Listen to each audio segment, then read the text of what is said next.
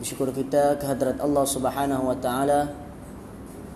Dengan limpah dan kurnianya dapat kita bersama-sama pada malam ini menyambung kuliah kita yaitulah kuliah Aqidah Ahli Sunnah wal Jamaah yang mana uh, setelah uh, mungkin beberapa minggu kita uh, tidak dapat bersama insyaallah pada malam ini kita akan kembali melanjutkan kuliah kita. Yang terakhir hari itu yaitulah kita telah sampai ke tanda-tanda yang kecil. Al-alamatus sughra. Al-alamatus sughra muka surat 209 ha?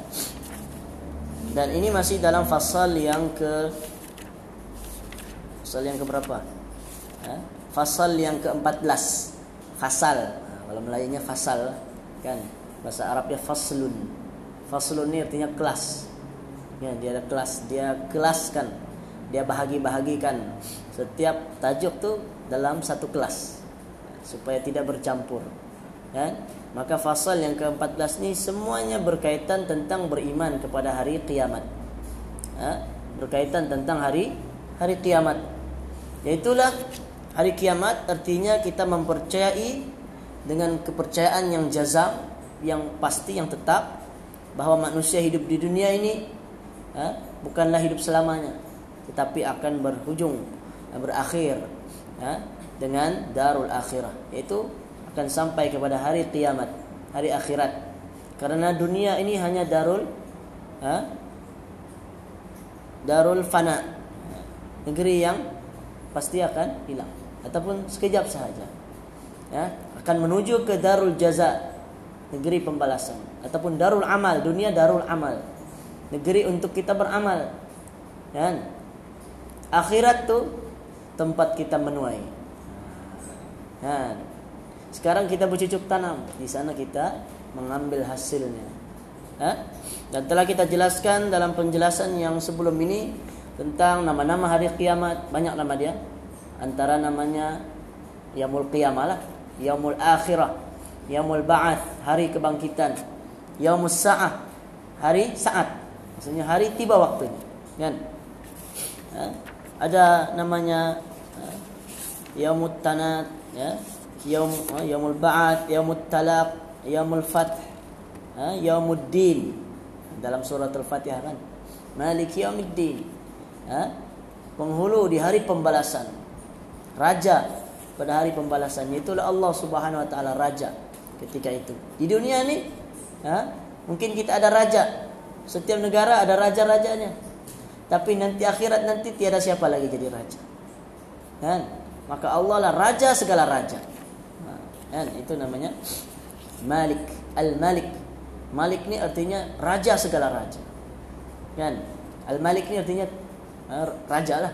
Tapi Allah itu raja segala raja yang maha memimpin, yang maha memerintah. Oke. Maka kita masuk pada tanda-tanda hari kiamat telah kita jelaskan yang lalu. Tanda-tanda kiamat ini ada dua. Ada dua tanda-tanda kiamat. Ada tanda yang kecil, ada tanda yang besar. Tanda-tanda yang kecil ini sebahagiannya sudah ada dan pasti akan ada. Dan tanda-tanda besar sebahagian ataupun keseluruhannya belum ada lagi. Eh? Tanda-tanda kecil telah kita jelaskan juga hadis yang pertama yaitu kata Nabi sallallahu alaihi wasallam hadis dari Anas bin Malik Buaitu ana wasa'ah kahatain kata Nabi. Aku diutuskan sedangkan hari kiamat itu seperti ini kata Nabi hatain. Wa asyara bis sababati wal usta wal wusta. Kata Nabi eh, perawi hadis mengatakan Nabi mengisyaratkan dengan jari dia itu jari telunjuk dan jari tengah. Sababah ini jari telunjuk, usta jari tengah. Artinya begitu hampir. Ya, begitu hampir. Hari kita nih dengan hari kiamat. Dari Nabi diutus tuh hari kiamat tuh hampir sudah. Nah, kan? Tapi kita tidak heran lah. Kalau kita bilang hampir bukan uh, artinya besok kah atau lusa kah? Tidak. Karena kiraan hitungan kita dunia dengan akhirat tidak sama. Kan? Dalam Al-Quran Allah menyatakan kiraan di akhirat itu hitungan kita di sini Sehari di akhirat menyamai seribu tahun di dunia. Kalau dihitung-hitung umur kita ini 20 menit saja kali di akhirat. Kan? Tidak lama pun. Hadis yang kedua yang telah kita jelaskan juga yaitulah berkenaan tentang malaikat Jibril yang bertanya kepada Nabi Muhammad wasallam tentang hari kiamat. Ya, hadisnya panjang lah hadis Jibril dalam hadis yang kedua dalam uh, kitab Al-Arba'in An-Nawawi. Hadis itu Nabi bertanya tentang tiga perkara yang Nabi boleh jawab. Satu persoalan Nabi tidak boleh jawab. Tiga itu Nabi tanya tentang Islam. Lepas itu Nabi tanya tentang iman. Lepas itu Nabi tanya tentang ihsan. Nabi boleh jawab. Sadaqta kata malaikat Jibril. Masa itu dia dalam keadaan berupa orang biasa. Ya, dia menyamar jadi orang orang biasa. Lalu setelah ditanya, akhbirni anil Islam, Nabi menjawab al-Islam anta syahada an la ilaha illallah anna Muhammadar Rasulullah iqamis salat wa ita'iz zakah, sami Ramadan wa wal haji wa sami uh, apa lagi? In istata'ta ilaihi sabila. Kemudian ditanya lagi tentang iman, akhbirni anil iman. Nabi menjawab, kutubi wa rusuli wal yawmil akhir wa tu'mina bil qadari khairihi wa syarrihi. Ditanya lagi akhbirni anil ihsan. Nabi menjawab ihsan an ta'budallaha ka'annaka tarahu fa in lam takun tarahu fa innahu yaraka. Ihsan ialah engkau uh, engkau beribadah pada Allah seakan-akan melihat Allah. Sekiranya tidak dapat melihat Allah maka ketahuilah Allah melihat kamu. Ya? Para ulama kata hadis ini menunjukkan darjat Islam itu ada tiga darjat. Yaitu darjat yang biasa, darjat Islam. Ini amalan zahir yang nampak mengucap, kemudian sholat, zak, puasa, zakat dan haji. Itu amalan yang nampak. Iman ini persoalan hati, keimanan tentang yang tidak nampak dalam hati. Ini peringkat tinggi tinggi sedikit dari Islam. Yaitu orang yang beriman kepada Allah, beriman kepada malaikat, beriman kepada kitab, kepada rasul, kepada hari kiamat dan beriman kepada qada dan qadar. Kemudian ditanya tentang ihsan dan ihsan inilah peringkat yang tertinggi sekali. Yaitu beribadah pada Allah seperti melihat Allah. Kan? Dan Nabi ajarkan kepada kita kalau tidak dapat lihat, memang kita tidak dapat lihat. Ha? Ibadah Nabi, ibadah orang-orang soleh ini darjatnya seakan-akan melihat. Ha? Itu darjat yang tinggi sekali. Ha? Darjat orang biasa ini kita memang tidak mampu begitu. Maka Nabi ingatkan kepada kita, fa innahu yaraka, kena ingat. Kita kena tahu, kena sedar. Kita kena yakin bahwa Allah itu sentiasa memperhatikan kita. Mudah-mudahan dengan itu kita dapat beribadah dengan bersungguh-sungguh.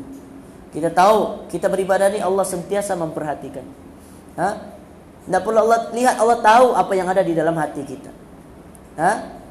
Allah dengar apa yang kita ucapkan, apa yang kita bisikkan dalam hati. Allah tahu segala-galanya. Eh? Barulah ditanya tentang hari kiamat. Akhbir nih, ha? ditanya, ha? ditanya mata sah, mata sah. Bila keberlaku hari kiamat? Ditanya. Ini soalan yang keempat. Maka apa Nabi jawab? Mal mas'ulu anha bi'a'lami minas sa'il. Tidaklah yang bertanya itu lebih mengetahui dari yang ditanya. Maksudnya yang bertanya itu pun tidak tahu, apalagi yang ditanya. Malaikat itu pun tidak tahu bila, apalagi Nabi yang ditanya. Kan? Kemudian ditanya, Akhbirni an amaratiha. Maka malaikat Jibril, malaikat Jibril ini tanya, kalau begitu beritahu saya apakah dia tanda-tanda hari kiamat. Maka Nabi pun beritahu tanda-tanda hari kiamat itu adalah antalidal amanut amatu rabbataha. Kata Nabi antalidal amatu rabbataha yaitu ya, hamba melahirkan tuan. Apabila seorang hamba melahirkan tuan. Ya, ini sudah berlaku di zaman Nabi lagi. Yaitu seorang hamba berkawin dengan ha, ataupun dia bersetubuh dengan ha, dia punya tuan dia. Lalu melahirkan anak anak dia. Nah, anak dia itu menjadi tuan pula kepada ha, ibu dia. Ha, ada itu berlaku sudah zaman itulah kan yang kedua wa antara wa antara al-hufat al-urat al-alata ri'a asya yatatawaluna fil bunyan Dua aja tanda Nabi sebut di sini. Yang pertama tadi seorang hamba melahirkan Tuhan, kemudian engkau melihat ha, engkau melihat orang-orang yang tidak berkaki, beralas kaki, tidak ber, memakai selipar. Ha? Bertelanjang. Lagi miskin dan merupakan pengembala kambing. Maksudnya ini tentang orang miskin lah. Orang yang miskin dia kata tiada selipar. Nabi kata tiada selipar. Maksudnya betul-betul miskin. Dan tidak berpakaian. Bukan maksudnya telanjang lah. Maksudnya pakaian dia pun Ha, macam tiada pakaian lah kita katakan. Kan? Ha? Macam orang dulu-dulu kalau ha? orang dulu-dulu apa saja dia sekadar tutup ha? dia pakai tazan saja. Ha. Kan? Tetapi apa kata Nabi? Yatatawaluna fil bunyan. Mereka ini ha? bermegah-megah dalam membangunkan bangunan yang tinggi. Ha, mereka berlumba-lumba dalam membina bangunan yang yang tinggi. Orang yang miskin tiba-tiba jadi boleh jadi memimpin, boleh jadi pemimpin. Ya? Tiba-tiba boleh bina bangunan yang tinggi. Dan hadis ini satu ha, tanda kenabian Nabi. Nabi tahu bahwa akhir zaman ada bangunan yang tinggi. Zaman itu belum ada. Ya? Dan sekarang kita saksikan sendiri bangunan yang begitu tinggi mencakar awan, mencakar langit. Ya?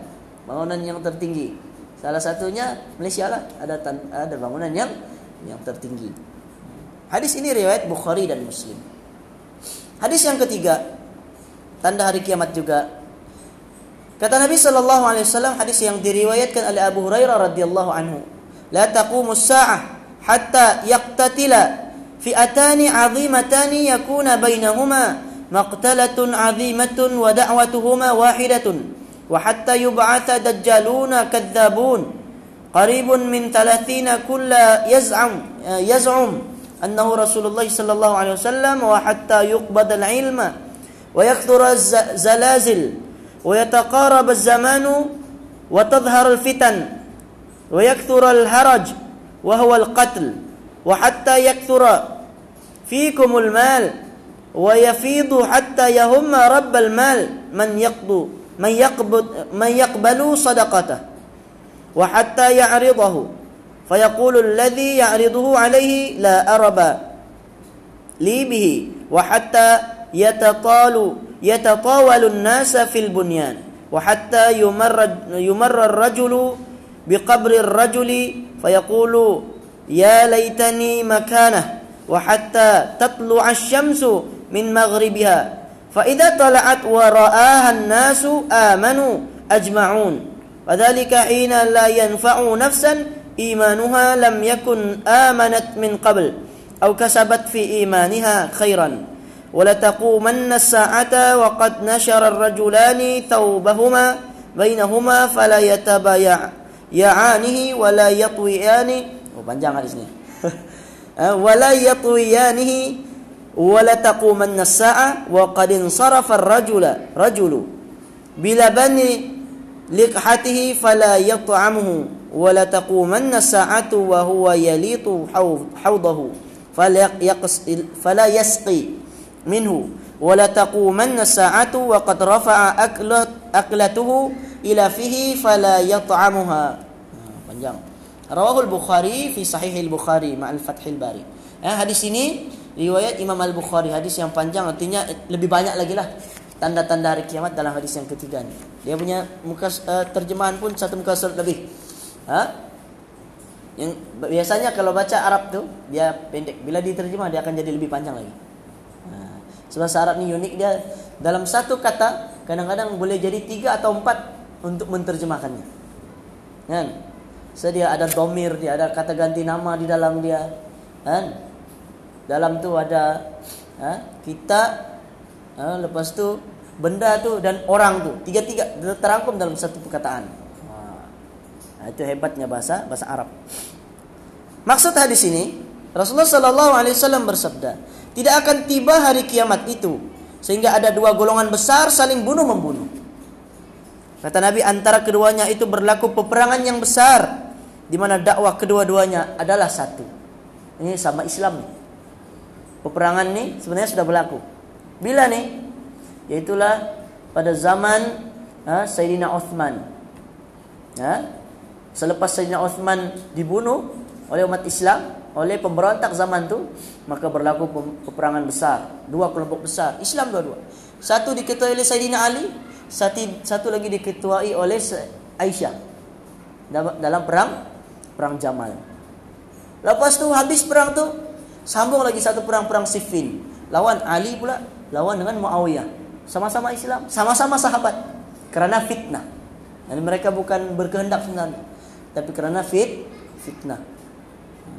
Maka Allah ampunkan eh, dosa mereka. Eh, mereka diampunkan kerana kesalahan mereka. Eh, bukan bermakna mereka sengaja, tidak. Meskipun ada hadis, kan? Idza taqal muslimani bi sayfihima fal qatil wal maqtul finnar. Kata Nabi apabila dua orang Islam ha, membunuh dengan pedangnya, maka yang membunuh dan yang dibunuh masuk ke dalam api neraka kata Nabi. Kan? Lepas tu sahabat tanya, "Ya Rasulullah, yang dibunuh eh yang membunuh sudah tentu masuk neraka. Kenapa pula dengan yang yang dibunuh masuk neraka juga?" Maka Nabi pun bagi tahu kerana yang yang dibunuh juga berniat untuk membunuh saudaranya.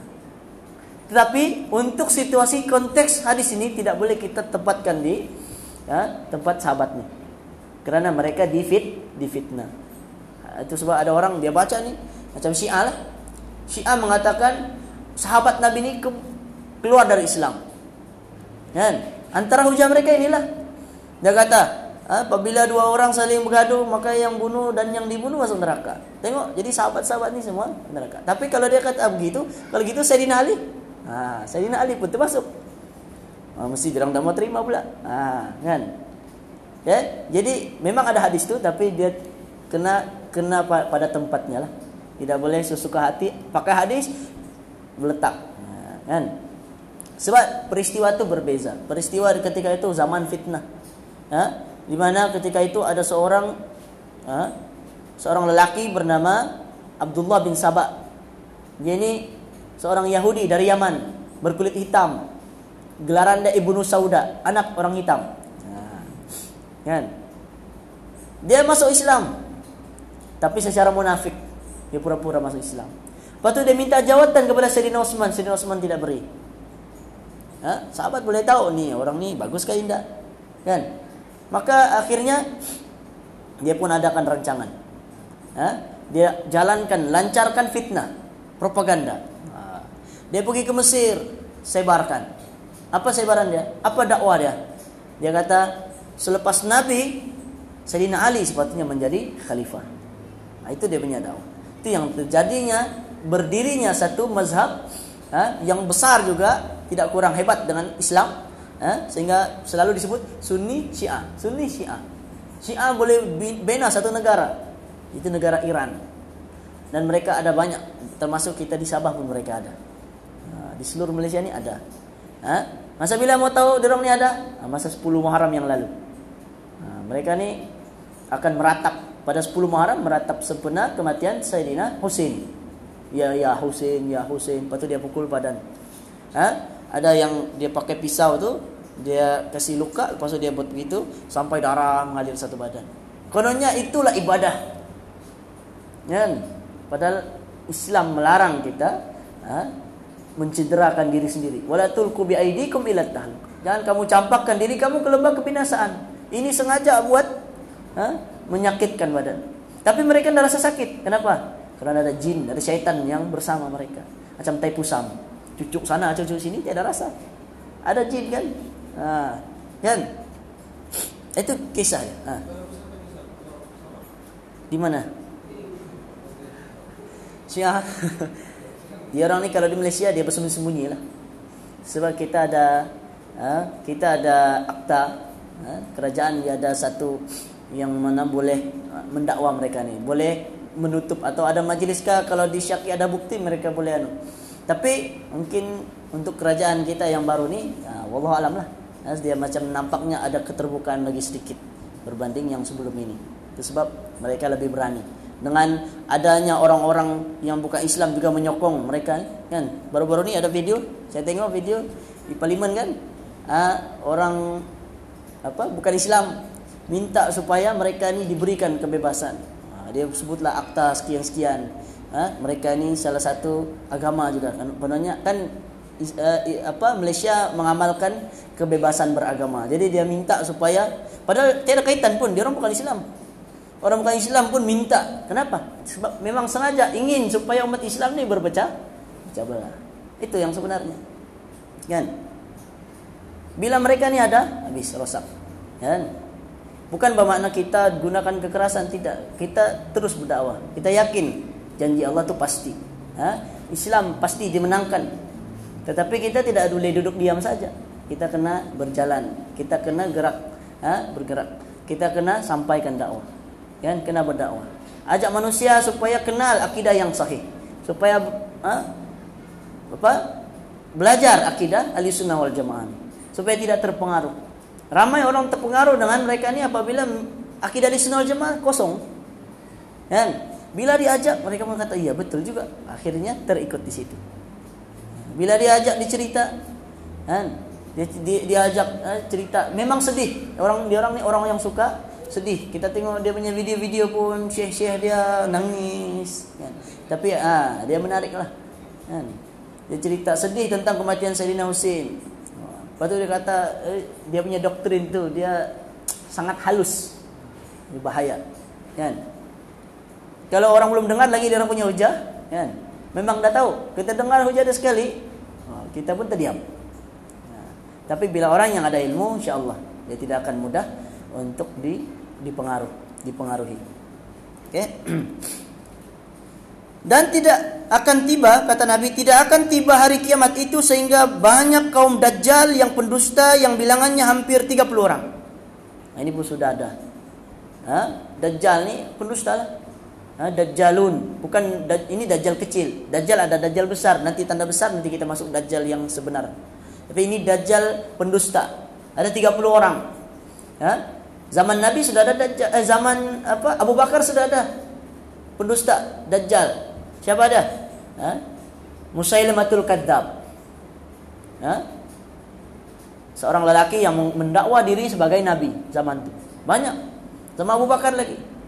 Ada namanya Malik bin Nuwairah ya. Pun sama ada lebih kurang lima orang. Termasuk seorang perempuan. Nasrani pula. Beragama Kristen tapi ngaku jadi nabi. Mengajak umat Islam pula. Zaman. Itu sebab lima orang nih ketua-ketua lah lima nih tapi ada salah satunya bertaubat dan akhirnya menjadi pembela Islam lah. Salah satu. Jadi ke, kelima-lima nih diperangi oleh Abu Bakar Siddiq Abu Bakar As-Siddiq memang tepat bertepatan. Kenapa dia memang layak menjadi pengganti Nabi? Karena dia mengambil ha, tindakannya yang begitu ha, begitu tepat sekali. Ha, ketika mana ada orang-orang yang mendakwa diri sebagai Nabi Sayyidina Umar yang kita kenal Sayyidina Umar nih sebagai orang yang apa? Tegas kan? Tapi ketika itu apa Sayyidina Umar kata? Kata Sayyidina Umar kepada Abu Bakar jangan kita perangi mereka kita nasihat saja maka apa kata Abu Bakar? Ya, demi Allah dia kata. Ha? Baju Nabi masih ada, sahabat Nabi masih ramai, kan? Aku akan perangi mereka. Akhirnya berperang, melawan. Dengan ha? zaman Abu Bakar belum lagi pergi berperang pergi pergi Syam atau pergi melawan orang Rom belum. Kan? Dia hapus dia selesaikan masalah dalaman dahulu. Bila hapus sudah terhapus sudah orang-orang murtad ni sebab bukan sikit ah. Ha? Orang-orang yang mendakwa diri sebagai nabi banyak pengikut. Artinya mereka ini sudah murtad. Keluar dari agama kerana mengaku ada nabi setelah Nabi Muhammad maka murtad. Orang yang mengaku ada nabi setelah Nabi Muhammad otomatis keluar dari agama Islam. Maka suatu Abu Bakar perangi. Kan? Dengan terhapusnya kalah mereka dengan sendirinya ketika itu selepas itu umat Islam semakin bertambah kuat. Kemudian barulah mudah ha? ujung-ujung hayat Abu Bakar sempat lawan Rom sikit lawan Parsi sikit ya untuk menyebarkan agama Islam. Zaman tu bukan bukan Islam saja mulakan. Kan? Kadang-kadang orang bilang tengok Islam ni kejam dahulu. Rom Parsi habis oleh Islam. Sebenarnya Rom dan Parsi memang sama-sama sudah kejam. Zaman tu lagi masing-masing me, apa zaman dulu-dulu ni cara mereka meluaskan empire dengan cara berperang. Kan? Kalau Islam duduk diam saja, ha? Islam yang habis, kan? Maka Islam jalankan dakwah. Dia pergi sana bukan terus-terus perang. Dia sampaikan dakwah dahulu, kan? Terima kalau terima Islam, alhamdulillah. Tidak mau terima Islam, ha, bayar cukai jizyah. Kalau tidak mau juga ha, artinya dia pilih pilihan yang ketiga yaitu berperang. Nah, itu cara dakwah zaman zaman. Tapi kalau tidak perlu dalam dengan cara peperangan ha, tidak berperang. Cuma zaman tu konteks zaman tu berbeza dengan zaman kita sekarang lah. Nah, zaman kita sekarang dakwah dengan lisan, dengan tulisan, dengan ceramah, kan? Eh? Kemudian mana sudah tadi? Kehilang sudah. Oke. Sambung lagi. Kata Nabi dan tidak akan tiba ah, pendusta tadi hampir 30 orang dan semua mengaku diri adalah Rasulullah. 30 orang ini mengaku sebagai Rasulullah. Seperti yang kita telah sebutkan tadi. Dan tidak akan tiba hari kiamat sehingga ilmu pengetahuan dicabut ilmu ini diangkat. Kan? Bila orang tidak ada pengetahuan, kan? Bagaimana ilmu itu diangkat dengan cara dimatikan ulama. Maksudnya Allah wafatkan ulama. Ketika tidak ada ulama, maka ada orang yang jahil uh, pura-pura sebagai ulama. Dia pun menjelaskan, maka jadilah sesat lagi menyesatkan. Ketika itu tersebarlah uh, kesesatan. Bila ada orang yang pura-pura jadi ulama lah pula ketika itu. Okay? Dan akan tiba tidak akan tiba hari kiamat itu sehingga banyak terjadi gempa bumi. Nah, ini sudah berlaku. Kan? Ini kita saksikan pada hari ini. Banyak gempa bumi berlaku di seluruh dunia. Baru-baru pun ada. Kan? Masa sudah menjadi dekat. Masa semakin ha, dekat. Banyak timbul fitnah. Banyak berlaku pembunuhan, peperangan di sana sini. Ini pun sama. Banyak pula harta sampai melimpah ruah sehingga orang yang empunya harta itu susah mencari orang yang suka menerima sedekahnya. Ini zaman Khalifah Abbasiyah. Kalau tidak silap saya, ada satu zaman zaman Khalifah Abbasiyah ini zakat tidak dapat diberikan karena tiada orang miskin. Umat Islam ketika zaman itu umat Islam sudah Rom dan Parsi itu tidak ada sudah. Kan? Adapun Saki Baki tinggal sedikit Raja Rom dan Raja Parsi pun tidak ada. Semua dikuasai. Uh, dunia ini satu per tiga dikuasai oleh umat Islam ketika itu. Kan? Zaman uh, apa? Uh, bukan Abbasiyah sebelum itu lagi. Umayyah. Nah, Umayyah. Ha? Zaman Umayyah. Batu baru Abbasiyah. Ha? Sehingga umat Islam ha? mencari orang miskin pun tidak ada masa itu. Zaman itu lagi. Cuma sekarang ini mungkin adalah sudah kembali ada uh, orang miskin. Ya, tapi artinya benda ini sudah sudah berlaku. Sehingga ia pergi ke sana menawarkan hartanya. Dia pergi ke sana sini supaya bagi nah, tapi tidak ada yang mau karena semua orang kaya. Nah, bayangkan. Tetapi tidak ada orang yang mau menerimanya di mana orang yang ditawarkan untuk menerima harta itu berkata, "Aku tidak perlu harta lagi." Dan tidak akan tiba hari kiamat sehingga manusia bermegah-megah dengan bangunan yang menjulang tinggi. Ini pun ada dalam hadis yang sebelum tadi. Manusia bermegah-megah dengan bangunan yang menjulang tinggi. Dan sehingga manusia itu melalui kubur seorang yang lain. Lalu berkata alangkah baiknya kalau aku dahulu ditempatkan di tempatnya. Sampai ada orang kata begitu. Baguslah kalau saya mati dulu. Zaman ini zaman zaman fitnah. Dan tidak akan tiba hari kiamat itu sehingga matahari terbit dari arah terbenamnya. Artinya sebahagian dari hadis ini ada tanda besar juga termasuk dalam. Sebagian tanda kecil, sebagian tanda besar dirangkum sekali dalam hadis ini. Maka apabila matahari itu telah terbit dari tempat terbenamnya dan manusia sudah banyak yang mengetahuinya, maka mereka itu pun berimanlah semuanya. Padahal pada dalam keadaan yang sedemikian keimanan seseorang tidak berguna lagi untuk dirinya. Ini ketika matahari terbit dari tempat dia terbenam, maka ya, iman ataupun taubat tidak diterima lagi. Orang pun tengok ha?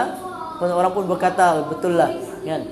Maka mereka pun mula beriman maka tidak di, tidak tidak diterima lagi.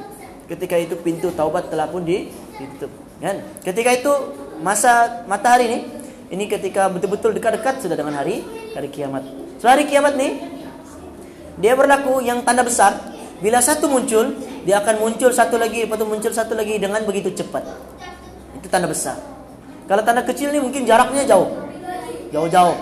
Ada, kadang-kadang tiada, kadang-kadang ada, kadang-kadang tiada. Tapi bila timbul saja tanda besar, maka dia akan terus-menerus ada. Nah, dengan begitu cepat sekali. Ya.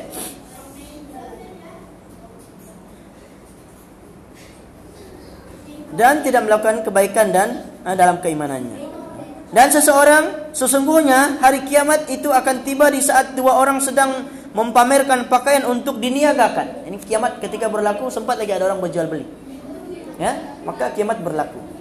Tetapi kedua-duanya tadi tidak sempat menjual belikan pakaian yang dipamerkannya itu dan tidak sempat pula melipatnya kembali. Dan sempat lipat berlaku hari hari kiamat. Dan sesungguhnya hari kiamat itu akan tiba di saat seorang yang baru saja kembali membawa air susu yang diperahnya dari untanya tetapi tidak sempat meminumnya. Baru pura-pura-pura mau balik minum berlaku hari hari kiamat. Nantinya kiamat ini datang dalam keadaan manusia masih melakukan kegiatan seperti seperti biasa. Kan? Ada yang berjual beli, ada yang perah susu, kan? Macam-macam. Seseorang, ya, sesungguhnya Hari kiamat itu akan tiba di mana seorang baru saja memperbaiki kolamnya untuk diisikan air, tetapi belum sempat diisi air kolamnya itu. Dan sesungguhnya hari kiamat itu akan tiba yang mana seorang sedang menyuapkan makanan ke mulutnya, tetapi tidak sempat memakan makanannya. Nah, inilah. Nah, sebagian yang di atas tadi disebut tanda kecil, manakala yang dibesar ini tentang keadaan berlakunya hari kiamat. Ketika berlakunya hari kiamat, ketika ha? semua orang sedang melakukan kegiatan seperti seperti biasa. Tanda-tanda saat tiba dan datangnya hari kiamat itu dalam hadis tersebut bolehlah disimpulkan yang pertama terjadi peperangan besar di antara dua golongan yang besar. Telah kita jelaskan tadi. Di mana dakwah kedua-duanya adalah satu, yakni sama-sama Islam. Menurut Syekh Ibnu Hajar, ini Imam Ibnu Hajar Al-Asqalani dalam kitabnya Fathul Bari, yang dimaksudkan dengan dua golongan dalam hadis ini ada satu dari golongan Sayyidina Ali, manakala satu lagi dari golongan Muawiyah, sahabat Nabi, dua-dua sahabat Nabi. Muawiyah ini ha, seorang sahabat Nabi ahlul Quran. Ya, mereka ini dijanjikan surga, tetapi berlaku fitnah juga. Begini orang yang soleh, kan? Orang yang ha, sahabat Nabi yang kira dijanji surga pun boleh berlaku fitnah sedemikian. Bagaimana dengan kita? Kan? Maka suatu bila berlaku fitnah dalam satu hadis kata apabila fitnah terjadi maka orang yang duduk lebih baik dari orang yang berjalan. Nah, orang yang berhenti lebih baik dari orang yang berjalan. Orang yang duduk lebih baik dari orang yang berdiri. Orang yang berada dalam rumah lebih baik orang yang dari orang yang berada di luar rumah. Artinya bila zaman fitnah nih kita diam-diam saja. Itu lebih baik. Eh? Zaman fitnah nih kita pun mau sokong mana satu. Ini cakap itu, ini cakap itu. Kan? Masuk di mahkamah, keluar mahkamah, lepas itu dapat keputusan lain lagi. Tadi macam satu salah, lepas itu sekarang satu pula betul. Tersebut zaman fitnah. Kita pun dah tahu. Ha? Maka jangan kita ikut masuk campur. Orang yang terbaik kata Nabi adalah orang yang diam. Kita diam. Kita tidak tahu. Sebab kalau kita sokong ni boleh jadi kalau kita sokong kalau dia salah kita ikut sama-sama sekali salah. Kan? Jadi itu sebab bila berlaku zaman ni, kita zaman ni lah zaman fitnah. Macam-macam fitnah. Fitnah agama, fitnah dunia. Itu sebab Nabi ajarkan kita kan satu doa. Ha, yang balik-balik saya ulang. Ha? Allahumma inni a'udzubika min adabi jahannam wa min adabil qabr wa min fitnatil mahya wal mamat wa min syarri fitnatil masihid dajjal.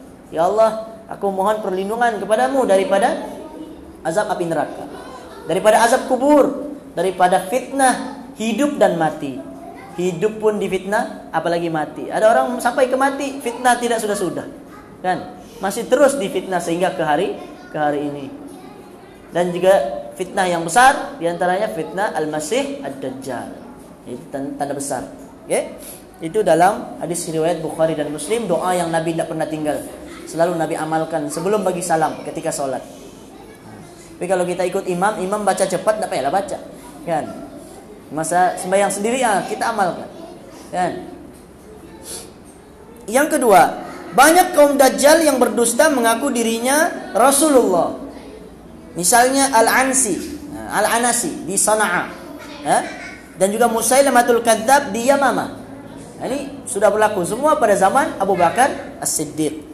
Dan Tulaiha Al-Khuwailid. Nah, ini ha? ataupun Tulaiha Al-Asadi.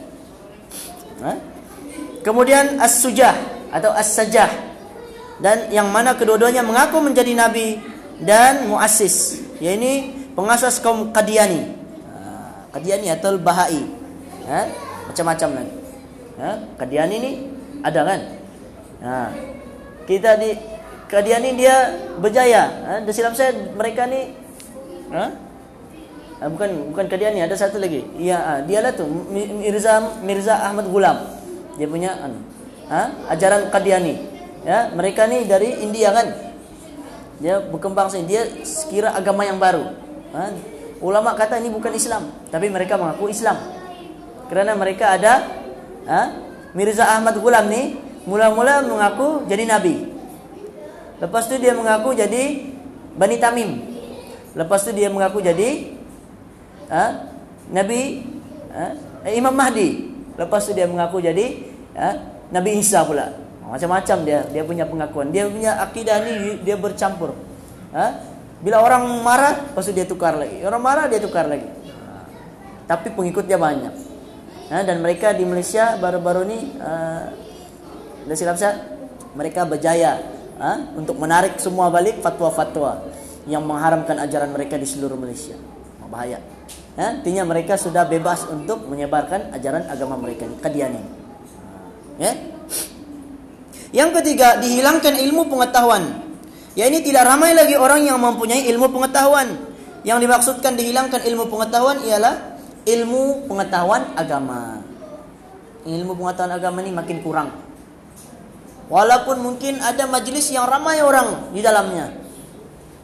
Tetapi mungkin majlisnya pengisian agamanya itu sedikit sekali. Yang lebih mungkin banyaknya lawak-lawak mungkin. Ya. Sebab orang suka yang itu. Kan? Kalau lawak-lawak, oh penuh. Tapi kalau yang ngajar Quran, hadis, baca, nah, begitulah. Kan?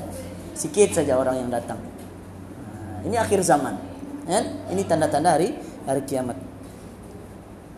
Yaitu dengan matinya para alim ulama. Bila matinya alim ulama, kan? Kita ni kan kalau kita tanya orang-orang pun siapa ulama kita pun dah kenal. Kan? Yang baru-baru ni ada seorang ulama meninggal di Saudi Arabia. Ha, Syekh Dr. Uh, Said Wahfaqatani. Pengarang kitab uh, Hisnul Muslim. Perisai uh, orang Islam. Kitab tu mengimpunkan doa-doa dan zikir-zikir yang diambil dari Quran dan hadis. Kitab ni sangat terkenal. Kalau kita cari di kebanyakan buku-buku eh, di kebanyakan di kebanyakan uh, kedai-kedai buku memang ada. Jual buku. Dan baru saja wafat. Ya, baru saja bulan sama ada bulan ini atau bulan lepas. Nah, baru saja. Banyak tahun ini pun ada banyak ulama yang meninggal. Ya cuma kalau kita tanya orang-orang awam kan siapa ulama yang kita kenal? Nah, tiada. Kan? Masa saya pergi Semenanjung? Dulu ada ulama seorang ulama datang di sana. Ulama itu orang Yaman. Eh, dia habis sudah pencen sudah mengajar di Madinah dan dia ingin kembali ke ke Yaman untuk mengajar di sana. Tapi sempat dibawa ke Indonesia dan dibawa ke Malaysia. Kan? Lepas tu dia diberi tawaran untuk mengajar di Malaysia. Dia kata dia tidak mau. Dia lebih suka sama ada dia pergi ke Indonesia atau dia akan ajar di Yaman. Kenapa? Kan? Sangat berbeza. Ha? Di Malaysia orang tak kenal pun ulama. Kan? Kalau datang sana, kalau di kalau di Indonesia datang masjid penuh, dua tingkat penuh sampai keluar. Seorang kenal ulama. Eh? Di Malaysia kami pergi tu. Ini pengalaman saya sendirilah. Saya pergi sana. Dewan panjang. Kan sampai ke belakang. Tapi depan saja. Kalau saya kira mungkin dah sampai 30 orang yang datang. Dewan besar.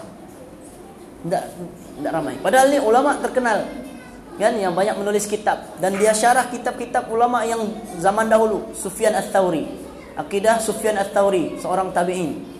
Eh seorang tabi' tabi'in. Ya guru kepada ha, Imam Syafi'i.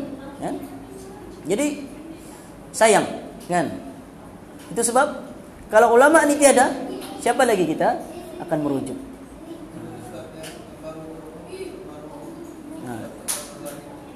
Siapa Ah iya betul. Kan? Dan banyak lagi. Kan? Mungkin itu kalau di sekitar Malaysia ni mungkin ustaz-ustaz lah kan. Ustaz-ustaz pun kira alim ulama. Cuma kalau kita kata ulama nih mungkin mungkin jauh lagi lah. So ulama nih dia menghimpunkan segala ilmu. Ulama nih jamak kepada al-ilmu. Ulama artinya ilmu itu banyak. Kan? Dia mengetahui ulama nih dia menguasai dia hafal Quran dan dia menghafal hadis kan? Kemudian dia menguasai empat mazhab. Ha? kemudian ilmu usul dia tahu usul fiqh kan? Usul hadis usul tafsir semua ilmu itu terangkum. Itulah ulama. Kalau eh, bukan kita merendahkan tidak kita merendahkan ulama di ataupun para ilmuwan kan? Kita tetap menuntut ilmu kan? Dan kita kena kenal juga pada ulama. Macam eh, apa? Ustaz-ustaz yang ada. Siapa guru dia? Kita kena tahu lah kan guru dia daripada syekh siapa kan sebab ulama ni setiap ulama bila mereka tulis buku ataupun kadang-kadang mereka tidak dia tidak mau riak lah kan dia tidak mau tulis tapi kalau ditanya sanat dia, dia belajar tuh, dia ada sanat dia yang sampai kepada guru. Dan dia ada belajar Sahih Bukhari, dia sudah ada sanat sampai kepada Imam Bukhari. Imam Bukhari setiap hadis dia ada sanat sampai kepada Rasulullah. Ada sanat. Cuma ilmu tentang sanat nih para ulama tidak banyak menekankan untuk zaman sekarang. Untuk mengambil sanat nih kita tidak berapa. Sebab ada orang yang bermegah-megah dengan sanat. Dia hanya pergi majelis tuh dia tidak ambil apa ilmu, tapi dia mau dapat sanat. Lepas itu dia pergi di, zam, di tempat orang ramai, dia kata saya ada sanat sikit. Orang pun ramai datang. Padahal ilmu dia tidak berapa pun. Itu sebab kena hati. Itu tidak dilihat pada sanat dia untuk zaman sekarang. Tapi lihat pada ilmu dia. Bertepatan atau tidak dengan apa yang ada dalam Quran dan hadis yang ada. Kan? Bukan kita merendahkan tidak. So ulama sendiri pun berendah diri. Kan? Banyak ulama yang, ustaz-ustaz saya pun Kebanyakan mereka masa belajar di Mekah, di Madinah, mereka belajar Sahih Bukhari dia dapat sanad. Kan? Belajar setiap kitab-kitab tu semua ada sanad. Tapi mereka tidak pergi istihar, saya ada sanad. Tidak. Dia pergi terus mengajar, mengajar kitab, kan? Mengajar, memberi manfaat kepada orang-orang. Pasal sebut sanad pun orang awam dah tahu apa itu sanad. Kan? Mau sebut sanad, saya punya pengalaman, saya mengajar di uh, Ketablut, Bila saya cakap Quran hadis Quran hadis lepas ujung-ujung baru ada tanya Ustaz dari tadi saya cakap Quran tu saya tahu lah hadis tu apa dia? Betul? Saya pun bingung juga. Kan kita sudah ajar panjang-panjang cara sembahyang. Setiap sembahyang ini kita kena ambil dari Quran dan hadis lah kita punya rujukan utama kita kata Nabi taraktu fikum amrain aku tinggalkan kepada kamu dua. Lan tadillu ba'di in tamassaktum bihima. Kitab Allah wa sunnah. Kamu tidak akan sesat dengan berpegang dengan kedua-duanya. Kitab Allah wa sunnati. Itu Al-Qur'an dan As-Sunnah. Tapi saya cerita Quran hadis. Saya bilang sunnah. Quran itu sunnah. Eh hadis itu sunnah. Sunnah pun dia datang. Saya tahu sunat lah. Oh sunatnya buat dapat pahala. Anda buat ah, tidak apa-apa artinya begitu terdesaknya masyarakat kita kepada ilmu perlu kepada ilmu agama. Ha? Yang menjadi masalah juga pada zaman sekarang kita ada banyak dugaan, cabaran dengan TV-nya lagi, dengan handphonenya lagi, dengan macam-macam aplikasi Facebook, WhatsApp, sehingga melalaikan kita daripada untuk menuntut ilmu. Dan sedangkan jalan menuju ke surga, kata Rasulullah Sallallahu Alaihi Wasallam dimudahkan dengan cara menuntut ilmu. Orang yang menuntut datang ke masjid, belajar ilmu agama, inilah jalan yang kata Rasulullah man salaka tariqan yaltamisu fihi ilman sahalallahu lahu bihi tariqan ilal siapa yang barang siapa yang menempuh satu jalan untuk mendapatkan ilmu agama kan? Ilmu pengetahuan. Nah, ini ilmu agama lah maksud sahalallahu lahu tariqan ilal jannah Allah akan mudahkan baginya jalan menuju ke syurga dengan kita menempuh walaupun belum dapat walaupun ilmu pun baru sedikit. Kalau kita bilang ilmu mau dapat banyak eh, tidak mungkin. Ilmu agama ilmu Allah ini sangat luas. Kan ilmu Allah sangat luas. Yang Allah bagi kepada kita seluruh dunia ini ilmu ini bagaikan satu titik jarum yang diambil daripada lautan. Satu titik itu itulah ilmu yang kita ada seluruh dunia. Semua orang. Itulah ilmu yang ada. Sedangkan bakinya itu ilmu Allah yang sangat luas. Kan? Mana sudah? Berapa sudah? Masuk isya sudah masuk sudah Ha? Saya kasih habis lah ya, alang-alang hadisnya. Uh, habis? Oh, habis sudah. Nah, betul lah. Satu lagi tadi dihilangkan ilmu pengetahuan yang dimaksudkan adalah pengetahuan agama dengan matinya alim ulama sehingga tidak ada lagi alim ulama sebagaimana kata Rasulullah sallallahu alaihi wasallam sesungguhnya Allah tidak akan mencabut ilmu pengetahuan itu dengan mencabut sekaligus dari hambanya tidak dicabut gitu hilang terus. Tiba-tiba lupa ingatan tidak. Tapi uh, Nabi kata tetapi ia dicabut dengan cara diambil ilmu pengetahuan itu ialah dengan mencabut yakni mematikan alim ulama. Ha? sehingga apabila tidak ada alim ulama yang tinggal lalu manusia itu melantik seorang ketua. Ha? ketua mereka. Dari kalangan orang-orang yang jahil. Yang mana mereka itu tidak mempunyai ilmu pengetahuan agama. Jika mereka ditanya maka mereka memberi fatwa ha? berdasarkan tidak berdasarkan ilmu pengetahuan. Maka kata Nabi mereka ini ha? wa adallu. Maka mereka sesat lagi menyesatkan. Nah, ini yang saya sebut tadi itu ha? hadis riwayat Bukhari dan Muslim. Ya, jadi insyaallah ada banyak lagi ada huraian lagi tentang hadis yang panjang ini tentang ha, apa dia? Tanda-tanda kiamat yang ada diterangkan dalam hadis ini insyaallah kita akan sambung pada ha, pertemuan akan datang baik datang dari Allah yang lemah dari saya sendiri saya mohon maaf sekiranya ada kekurangan atau kesilapan dalam penyampaian saya. Aku lupa ada wa astaghfirullahaladzim. Wa lakum sallallahu ala nabiyina Muhammad wa ala alihi wa sahbihi wa